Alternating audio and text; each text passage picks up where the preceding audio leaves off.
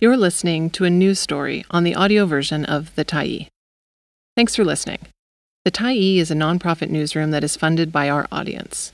So, if you appreciate this article and you'd like to help us do more, head on over to support.thetyee.ca and become a Tyee builder. You choose the amount to give, and you can cancel anytime. Kennedy Stewart wants to return as mayor of Vancouver. By Jen St. Denis, September 14, 2022. Kennedy Stewart once told supporters there would come a time when housing and real estate wouldn't dominate the conversations of Vancouverites, because affordable housing would finally be attainable.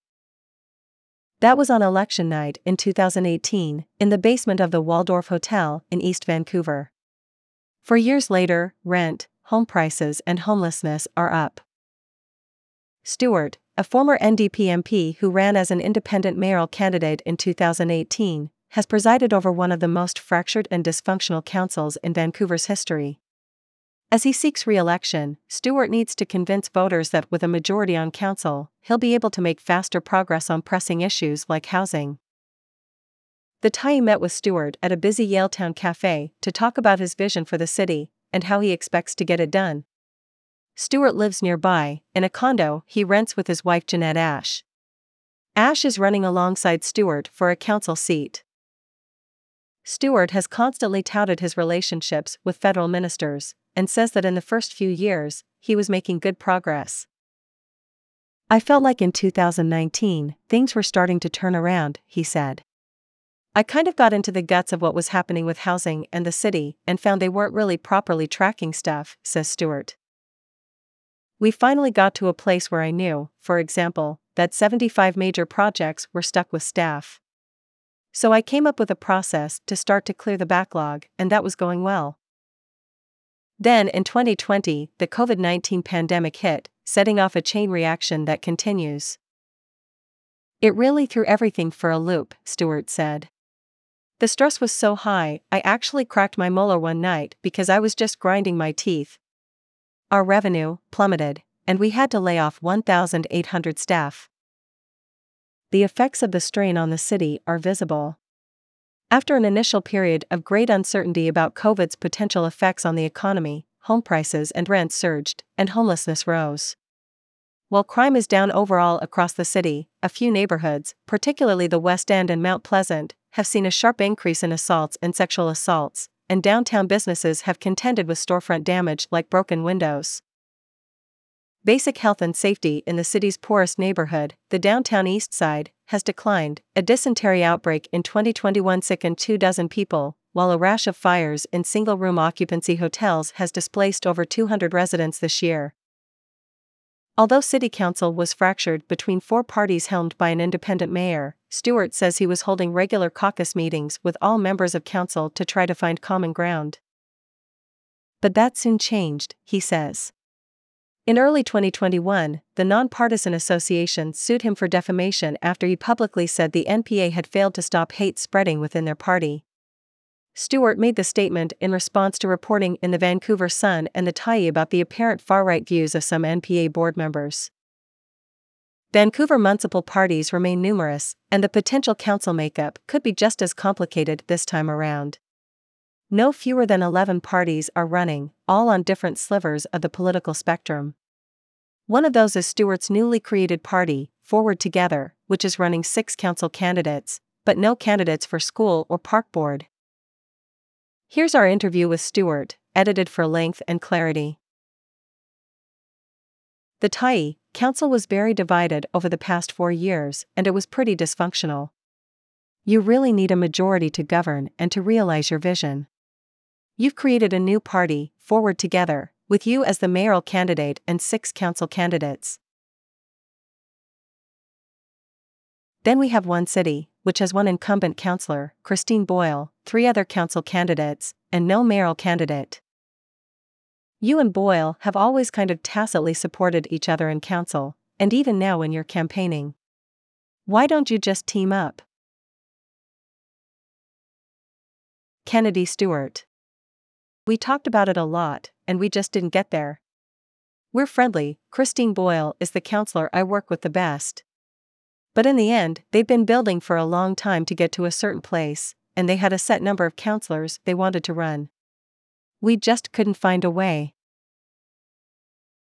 In 2018, you promised voters 85,000 units of housing over 10 years. How did you do on that initial promise?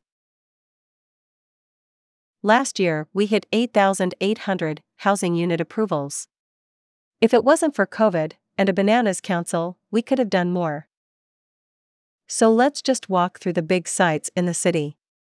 There's Jericho, there's Senakw, there's the Molson site, there's St. Paul's Hospital. There are the Expo lands. There are the SkyTrain stations, Renfrew, Rupert, and Nanaimo, and the Heather Lands. You're now promising to get 220,000 housing units built in 10 years. Why such a high target? I think we need to build as much housing as we can because I think we're way behind. I just added up what was possible by looking at all the big sites, by looking at the Broadway plan, by looking at what we could do with the Making Home program, and looking at what we could do with social and supportive housing. When I call and talk to developers, it's like, why aren't you putting your proposals forward? And they say, frankly, your council is too unstable. We can't go to the bank and borrow all this money to get this going, and then have it come to council and fail. If you talk to Concord Pacific, why are they not moving on the expo lands? That's what they'll say. And that's why I decided I needed a team. The federal liberals, for a long time, were convinced that it was a demand side problem. I always thought it was supply. Various levels of government put in all these demand side measures, like the empty homes tax, the speculation tax, the school tax, on homes over $3 million. I think there's around five taxes now. So when you have five demand side measures, and prices still aren't dropping, it's all supply. We're in such a hole that we have to get stuff building, and we have a lot of land to do that. And bust open the single detached home areas for multiple units. Other parties, like One City and Progress Vancouver, are promising to radically reform single family zoning to allow low rise apartment buildings. Would you do that as well? Pre Prezoning's a big one, and the C2 bylaw changes where we said if you meet these certain conditions, like rental, and 20% of units below market, then you don't need to go to a public hearing to get your building approved. You can go right to the development permit process, which still has a public component, but shaves 18 months off. And that was a fight, it took two years to get that through. The first time we brought it to council, it got defeated, then it got sent back to staff to study forever. It finally came forward again, and we passed it. Prezoning, I think that's where we need to go. I would love to prezone the Broadway plan so that, if it's rental or social housing, for example, it doesn't have to go through another public hearing. Council recently passed the Broadway Plan, which will lead to denser development along a new subway line on Broadway. After hearing concerns from renters who live in older buildings, you proposed some pretty strict renter protections, and now you're promising to extend those to the entire city. Under the protections, developers would have to rehouse tenants and allow them to come back to the new development at the same rent they were paying before. And yet, we're seeing a lot of older buildings in the Broadway plan area go up for sale, and renters are still really nervous. Will people actually be protected? The rental protections are a huge disincentive to tear down older rental buildings. If you have to find somebody a place to rent during construction, supplement their rent so they're not paying any more than what they're paying now, pay their moving costs, and then move them back into the new building at the same rent or lower, you're going to find easier places to develop first. That is why those are not just important for a renter, they're important for the market. And so, what we'd rather them do is develop on easier lots along the corridor. The older rental buildings will have to be replaced at some point, but this way, when you build new rentals first, then you have places for people to move to. On the new buildings, vacancy control will apply, so around 20% of new rental units are permanently locked in at what someone working at minimum wage full time can afford. Tent cities are now pretty much a permanent reality in Vancouver. A few of your opponents have been floating the idea of identifying a site where we can have a sanctioned tent city with bathrooms, showers, and other services. Do you think it's time to consider that? I think we're making progress. But if we start to go to the encampment route, we've given up. But we have encampments now, and they seem to be permanent. Recently, when the park board attempted to clear tents at Crab Park, a Supreme Court judge shot it down, saying the shelter spots and SRO rooms that were being offered to people weren't adequate. So, what is the solution? The solution came out of the Strathcona Park encampment, which is the memorandum of understanding that I signed with former housing minister David Eby that says they are responsible for the housing in these instances. And that's exactly what I'm working on with Housing Minister Murray Rankin right now, so we have more modular housing units coming online. There are also workforce ATCO trailers that the province is looking at now. And for the first time ever, I've talked to other municipalities who are looking at freeing up land to take provincial housing for folks that are in distress in Vancouver, but have ties to other communities. The only way out of homelessness is housing. Public safety is another big concern in the city this election campaign. You proposed this idea of creating special teams to respond to some non emergency situations. Walk me through how that would work. I'll give you an example. At this coffee shop, the clerk comes in in the morning and they find somebody sleeping at their door. What do I do? Right now, I call 911, oftentimes the police come, and what do they do?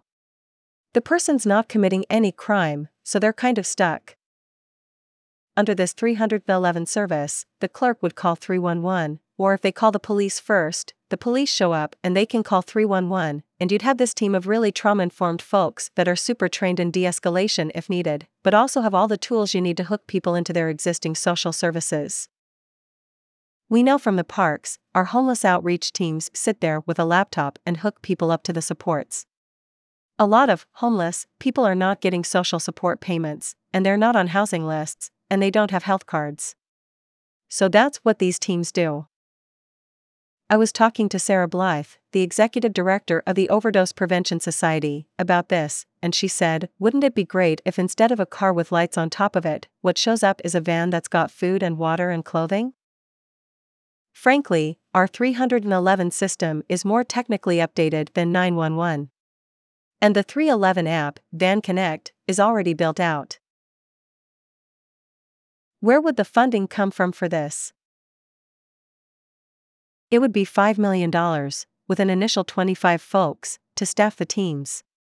Back in 2017, former city councillor Raymond Louie put forward a motion to have 0.5% of a property tax levy allocated every year to go towards an overdose levy. One of the things that's making me so angry about these election debates is that my opponents are like, hire more police, get them into the parks faster. They are literally pointing their fingers at me today, calling me soft on crime, and it's so disgusting.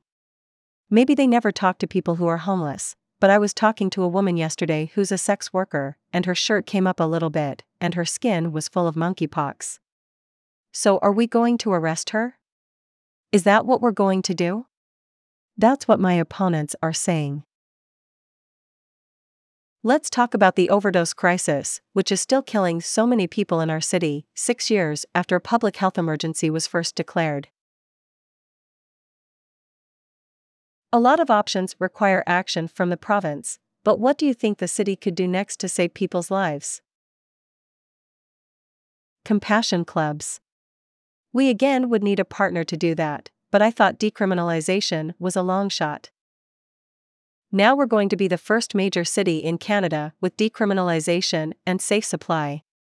But still, every Monday the email comes in and says 10 people died last week, 5 people died last week, 15 people, so now we have to move to something else. And I've spoken with Vancouver Coastal Health about working with them to establish a compassion club, which would eventually be peer led. There's been a lot of talk from other parties about how there's just not enough treatment available.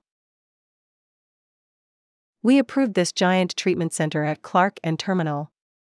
That was a fight. Once the province gets the money rolling on that, construction will start. It's their project, but we approved it. That facility is really needed, but it can't just be in Vancouver all the time. We really need a regional approach to this. Story updated on October 4th at 6:56 p.m. to correct the number of council candidates one city is running. The municipal election in Vancouver takes place Saturday, October 15th, with citizens voting for one mayor, 10 councillors, 7 park board commissioners, and 9 school trustees. Also on the ballot will be three capital plan questions. More information, including a voter's guide, is at Vancouver Votes 2022. Thanks for stopping by the Tyee today. Anytime you're in the mood to listen to important stories written well, we'll be here. And if you'd like to keep independent media going strong, head over to thetyee.ca and click on the Support Us button to pitch in. Finally, big, big thank you to all of our Tyee builders who made this story possible.